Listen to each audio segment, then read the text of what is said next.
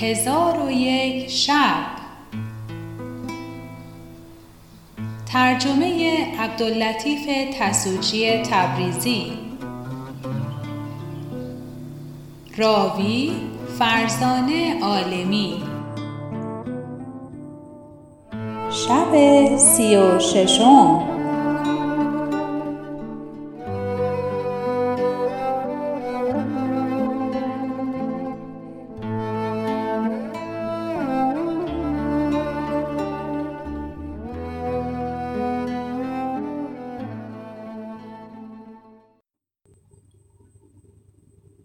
چون شب 36 برآمد گفت: ای ملک جوانبخت، چون خلیفه گفت من خطی به سلطان محمد ابن سلیمان زینی نویسم، علی نورالدین گفت: چگونه می شود که صیادی به ملوک خطی نویسد؟ هرگز این نخواهد شد.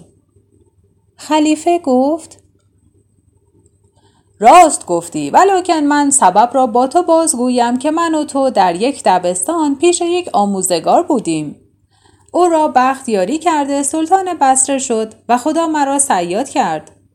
اما او بسیار وفادار و حقشناس است. من هیچ تمنا از او نکردم مگر اینکه حاجت من برآورده. علی خاقان چون این بشنید گفت: بنویس. خلیفه قلم و دوات گرفته پس از نوشتن بسم الله بنوشت که این کتاب از هارون و رشید ابن مهدیست به سوی سلطان محمد ابن سلیمان زینی که پرورده نعمت من است و او را به پاره ای از مملکت خود نائب کردم. باید در همان ساعت که این کتاب زیارت کند و این خطاب بنیوشد، خیشتن از نیابت معزول دانسته علی ابن خاقان را بر جای خود بنشاند و فرمان را مخالفت نکند. بس سلام. پس نوشته را به علی ابن خاقان داد. علی ابن خاقان کتاب گرفته در حال از ایوان به زیر برآمد و به بصره روان شد. آنگاه شیخ ابراهیم با خلیفه گفت: ای پسترین صیادان، 2 ماهی از برای ما بیاوردی که به نیم درم ارزش نداشتند. 3 دینار از ما بگرفتی. اکنون میخواهی کنیز را نیز از دست ما بگیری؟ خلیفه چون سخن باغبان بشنید بانگ بر وی زد و به مسرور صیاف اشارت رفت که خود را آشکار کند و به شیخ حمله آورد. و اما جعفر وزیر در همان ساعت که خلیفه جامه به صیاد داده بود، کسی را به دارالخلافه فرستاده بود که جامه از برای خلیفه بیاورد و از قضا جامه حاضر آورده بودند. در حال خلیفه جبه و دستار کریم صیاد برکند و بدان شخصی که جامه آورده بود بداد و خود جامه های خلافت در بر کرد و پیش ابراهیم بایستاد. شیخ ابراهیم چون خلیفه را دید بشناخت، مبهوت شده از شرمساری انگشتان همی خایید و با خود می گفت که من به خواب اندرم و یا بیدار. خلیفه گفت: ایها الشیخ، این چه حالت است؟ شیخ را مستی از سر برفت و خیشتن از کرسی به زیر انداخته زمین ببوسید و این 2 بیت بخواند: این 2 چیزم بر گناه انگیختند، بخت نافرجام و عقل ناتمام. گر عقوبت میکنی مستوجبم، ور ببخشی عفو بهتر کان انتقام. پس خلیفه از او درگذشت و کنیز را فرمود که باید به دارالخلافه روی. چون کنیز به دارالخلافه رسید، خلیفه از برای او منزلی جداگانه داد و خادمان و کنیزان از برای او بگماشت و با او گفت: بدان که خواجه تو را به سلطنت بصره فرستادم. انشاءالله و تعالی خلعت از برای او خواهم فرستاد. تو را نیز با خلعت روانه سازم. کنیز در منزل خود بنشست. و اما علی ابن خاقان همی رفت تا به بصره رسید و به قصر سلطان برفت و فریادی بلند برکشید که سلطان فریاد وی بشنید و او را بخواست. چون در پیش سلطان حاضر شد، کتاب خلیفه بدو داد. چون خط خلیفه بدید بر پای خواست و کتاب ببوسید و گفت: به جان و دلم فرمان خلیفه پذیرفتم. پس 4 قاضی و وزیر و امیران را بخواست که خیشتن معزول کرده ولایت به نورالدین بسپارد. در حال ابن ساوی وزیر حاضر شد. سلطان کتاب خلیفه بدو داد. چون کتاب بخواند بدرید و بر دهان نهاده بخورد. سلطان محمد در خشم شده گفت: این چه کار است که کردی؟ معین ابن ساوی گفت: علی ابن خاقان خلیفه را ندیده و با وزیر او نیز ملاقات نکرده، بلکه ورقه‌ای به دستش افتاده که از خلیفه توقیعی در آن ورقه بوده و از مکاری هر چه خواسته نوشته. چرا تو فریب تزویر او خورده خیشتن را معزول می‌کنی؟ نه از خلیفه توقیعی رسیده و نه خلیفه کس فرستاده. اگر او را سخن راست بودی حاجبی با خیشتن بیاوردی. تو اکنون او را به من سپار که من او را به زندان کرده حاجبی به شهر بغداد بفرستم و چگونگی معلوم کنم. سلطان محمد را تدبیر او پسند افتاد و به خادمان گفت علی ابن خاقان را بر زمین افکندند و چندان بزدند که بیهوش شد. پس از آن به حکم سلطان بند بر پایش نهادند و به زندانبانی که قطیط نام داشت فرمان رفت که نورالدین را در زندان کرده شب و روز بیازارد و زندانبان علی ابن خاقان را به زندان برد و مصطبه را رفته و آب زده فرش بگسترد و متکا بنهاد. علی ابن خاقان را بدانجا نشاند و بند از او برداشت و نکویی به او همی کرد. و اما سلطان همه روزه زندانبان حاضر آورده به آزردن علی نورالدین تاکید می‌کرد و زندانبان چنان می‌نمود که آزارش همی کنم، ولی مهربانی می‌کرد تا اینکه 40 روز بر این بگذشت. روز 41 هدایا از جانب خلیفه آوردند. سلطان محمد را شگفت آمد و با نزدیکانش مشورت کرد که این هدایا چیست و از بهر کیست. همگی گفتند هدایا از بهر سلطان جدید است، مگر معین ابن ساوی که گفت میبایست روز نخست او را بکشی. سلطان گفت کشتن او را خوب به خاطرم آوردی، اکنون به زندان رو و او را بیاور تا بکشم. ابن ساوی گفت همی خواهم که منادی در شهر ندا دهد که هر کس قصد تماشای کشته شدن علی ابن خاقان دارد پای قصر حاضر آید تا اینکه مردم شهر جمع آیند و دشمن مرا بدین حالت ببینند. سلطان گفت هر چه خواهی بکن. پس وزیر از نزد سلطان برآمد و با شحنه گفت که منادی بفرستد و بدان گونه ندا دهد. چون منادی ندا در داد مردم محزون و گریان شدند و کودکان نیز در دبستانها از شنیدن آن ندا بگریستند و گروهی از مردم به پای قصر شتافتند و گروهی با وزیر به سوی زندان رفتند که نورالدین را بیاورند. چون وزیر با خادمان به زندان رسید بانگ بر قطیط زندانبان زد که آن ناپاکزاده را بیاورید. قطیط گفت ایها الوزیر، بس که او را آزردم نزار گشته و از هلاکش چیزی نمانده. پس قطیط به زندان اندر شد و جامه های نورالدین برکند و جامه کهن بر وی بپوشانید و به نزد وزیرش آورد. نورالدین دشمن خود را دید که به انتظارش ایستاده و به کشتن او آماده است. گریان شد و گفت از مکافات دهر ایمنی. ابن ساوی گفت ای پسر فضل، مرا با این سخن می ترسانی؟ امروز تو را بکشم و دماغ مردم بصره برخاک مالم و سخن تو را ننیوشم و گوش به سخن شاعر همی کنم که گفته دمی آب خوردن پس از بدسگال به از عمر 70 و 80 سال. پس ابن ساوی گفت علی ابن خاقان را بر استری بنشاندند و بر کوچه و بازار ندا همی دادند که این است پاداش آن که بر خلیفه دروغ بسته و در فرمان خلیفه تزویر کند. چون به شهر اندر بسی گردانیدند آنگاه به پای قصر بیاوردند و به جلادش سپردند. جلاد به نورالدین گفت المأمور المعذور.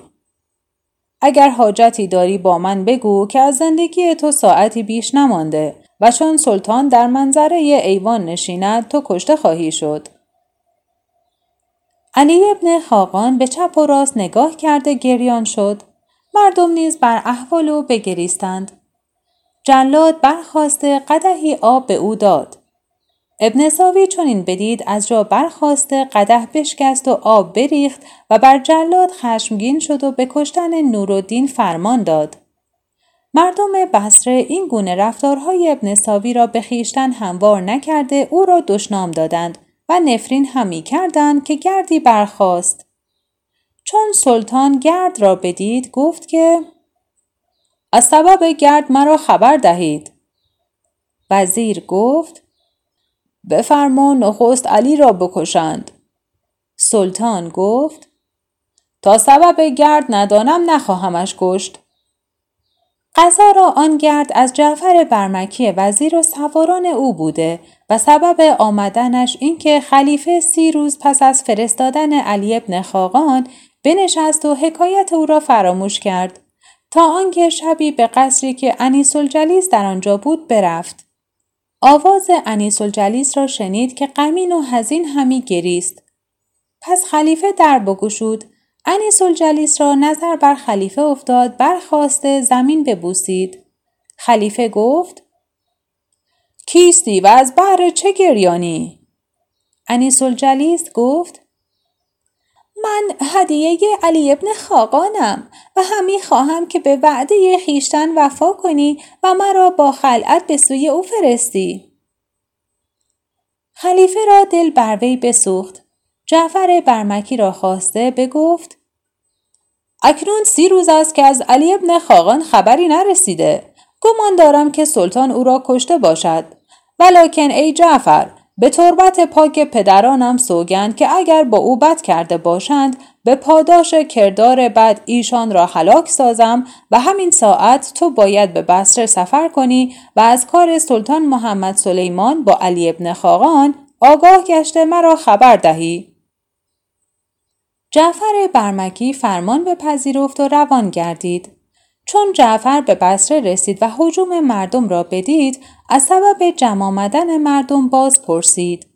سبب را بیان کردند که علی ابن خاقان را همی خواهند بکشند و مردم به تماشای او گرد آمدند. چون جعفر این را بشنید، تند براند و زودتر به نزد سلطان رسید و با هم سلام کردند. جعفر وزیر فرمان خلیفه با سلطان محمد باز گفت و سلطان را با وزیرش معین ابن ساوی بگرفت و علی ابن خاقان را بر جای وی به سلطنت بنشاند و 3 روز در بصره بماندند. بامداد روز 4م علی ابن خاقان با جعفر برمکی گفت که زیارت خلیفه را بسی آرزومندم. پس جعفر با سلطان محمد و معین ابن ساوی و علی ابن خاقان به بغداد روان گشتند. چون به بغداد رسیدند به بارگاه خلیفه حاضر آمدند و خلیفه را از ماجرای علی نورالدین آگاه ساختند. خلیفه به خشم اندر شده با نورالدین گفت شمشیر را بگیر و ابن ساوی را بکش. علی ابن خاقان شمشیر گرفته پیش رفت. ابن ساوی نیازمندانه نظری کرد و گفت اگر من به مقتضای فطرت خیش بد کردم تو به مقتضای سجیت نیک خود پاداش بد مده. علی ابن خاقان شمشیر بینداخت. خلیفه گفت ای نورالدین، او تو را فریب می دهد. پس خلیفه با مسرور گفت تیغ بردار و این ناپاک را بکش. مسرور وی را بکشت. خلیفه با علی نورالدین گفت آنچه آرزو داری از من بخواه. علی ابن خاقان گفت خدا خلیفه را مؤید بدارد. مرا به مملکت بصره حاجتی نیست. من حضور خلیفه را بیش از همه چیز آرزومندم. آنگاه خلیفه انیس الجلیس را حاضر کرده به نورالدین بذل نمود و قصر از قصرهای عالی بنیان به دیشان داد و ضیاع و عقار و سایر مرتبطات بهر او ترتیب داد و او را از ندیمان خود گرفت و نورالدین با عزت و رفاهیت همی زیست تا مرگش در رسید. شهرزاد قصه به انجام رسانیده گفت: ای ملک، این خوشتر از حدیث فرزندان ایوب بازرگان نیست و آن این بوده که چون قصه به دینجا رسید بامداد شد و شهرزاد لب از داستان فرو بست.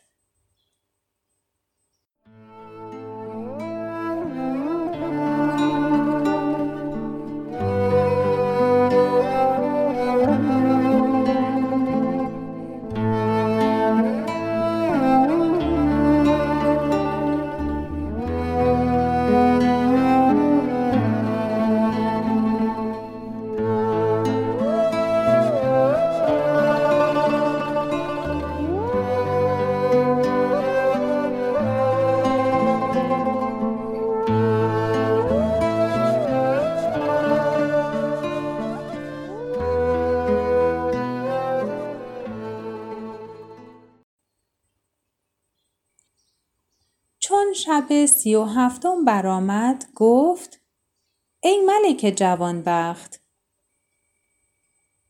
حکایت ایوب و فرزندان. در عهد گذشته بازرگانی بود توانگر و پسری داشت چون آفتاب درخشنده که قانم ابن ایوبش گفتندی، و این پسر را خواهری بود که از بسیاری حسن و نیکویی فتنه‌اش مینامیدند. چون پدر ایشان بمرد بسی مال به میراث بگذاشت و از جمله آن مال 100 بار کالای قیمتی از خز و دیبا و مشک بود که آن بارها را به قصد بغداد بسته و نام بغداد بر آنها نوشته بود. چون مدتی از وفات او برفت، پسرش همان بارها برداشته به بغداد روان شد و بی مذرت و آفت به بغداد رسید و در آن اوقات ایام خلافت هارون و رشید بود.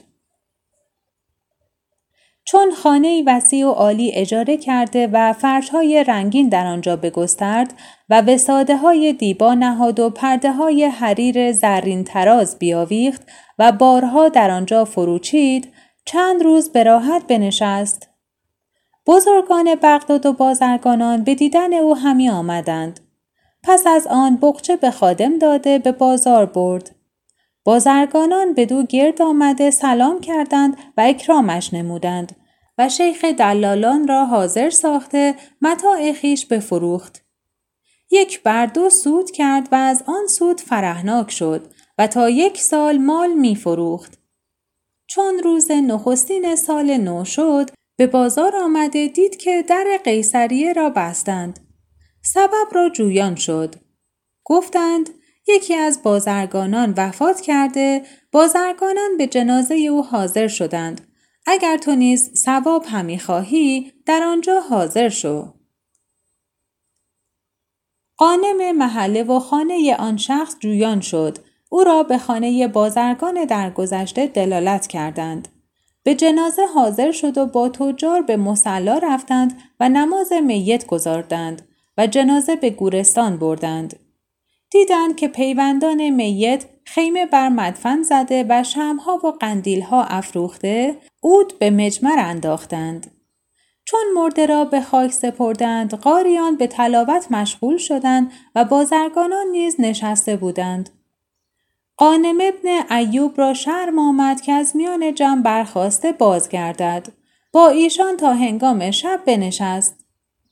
آنگاه خوردنی حاضر آمد، بخوردند و دست بشستند، ولی غانم ابن ایوب را خاطر به خویشتن مشغول بود و بر مال خود از دزدان همی ترسید. آنگاه برخاسته از حاضران اجازت خواست و بیرون آمده همی رفت تا به دروازه شهر برسید.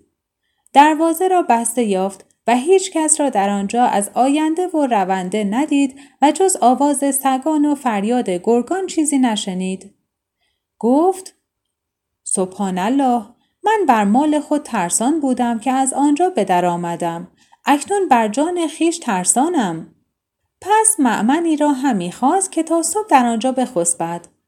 مقبره ای دید که 4 سوی او دیوارهای بلند داشت و درختی به میان مقبره اندر بود و دری داشت گشاده. بدانجا رفته خواست بخسبد، از ترس نتوانست خسبید و به دهشت اندر شد. آنگاه بر پای خاست و راست بایستاد و چشم بر در مقبره دوخته بود که از دور روشنایی بدید. از مقبره بیرون رفته اندکی به طرف روشنایی برفت. دید که روشنایی در راه مقبره است و به سوی مقبره همی آید. بترسید و بازگشت و زودتر در مقبره رو ببست و به فراز درخت برشد و با تشویش خاطر چشم به روشنایی داشت و روشنایی همه آن نزدیک می شد تا نزدیک مقبره برسید. غانم دید که 3 تن غلامان سیاهند. 2 تن از ایشان صندوقی بر دوش دارند و یکی از ایشان تیشه و فانوسی در دست دارد. چون به مقبره رسیدند یکی از حاملان صندوق گفت: ای ثواب، چرا به مقبره اندر نمی شوی؟ او جواب داد که ای کافور، ما هنگام شام در اینجا بودیم، در مقبره باز گذاشته برفتیم. غلام سیومین که الماس نام داشت گفت: شما نمی دانید که پاره ای از مردم بغداد به تفرج بیرون آمده تفرج همی کنند، چون شامگاه شود نتوانند بازگردند، آنگاه بدین مکان آمده در ببندند و از ما زنگیان همی ترسند که مبادا ایشان را گرفته بریان کنیم و بخوریم. ثواب و کافور گفتند که ای الماس، راست گفتی، تو از ما خردمندتر هستی. الماس گفت: شما مرا تصدیق نخواهید نمود تا به مقبره اندر شویم و کسی را در اینجا بیابیم و گمان من این است که اگر کسی در اینجا بوده چون پرتو چراغ ببیند بگریزد و به فراز درخت برشود. غانم چون گفتگوی غلامان بشنید گفت: هزاران نفرین و لعنت به الماس باد که بس عیار و مکار است. من چگونه از این ورطه خلاص خواهم شد؟ پس حاملان صندوق با آن یکی گفتند که سنگینی صندوق ما را آزرده، تا از دیوار بالا رو و در به روی ما بکشا. ما نیز به پاداش آن یکی از ایشان را که در مقبره هست بهر تو بریان کنیم و نگذاریم که از روغن او قطره‌ای به زمین چکد. او گفت: مرا بیم آن است که دزدان دزدی کرده باشند و چون شب برآمده داخل مقبره شدند. ایشان گفتند: هیچ کس یارای آن ندارد که بدین مکان آید. پس هر 3 تن صندوق را از دیوار بالا برده به مقبره اندر شدند و در بگشودند.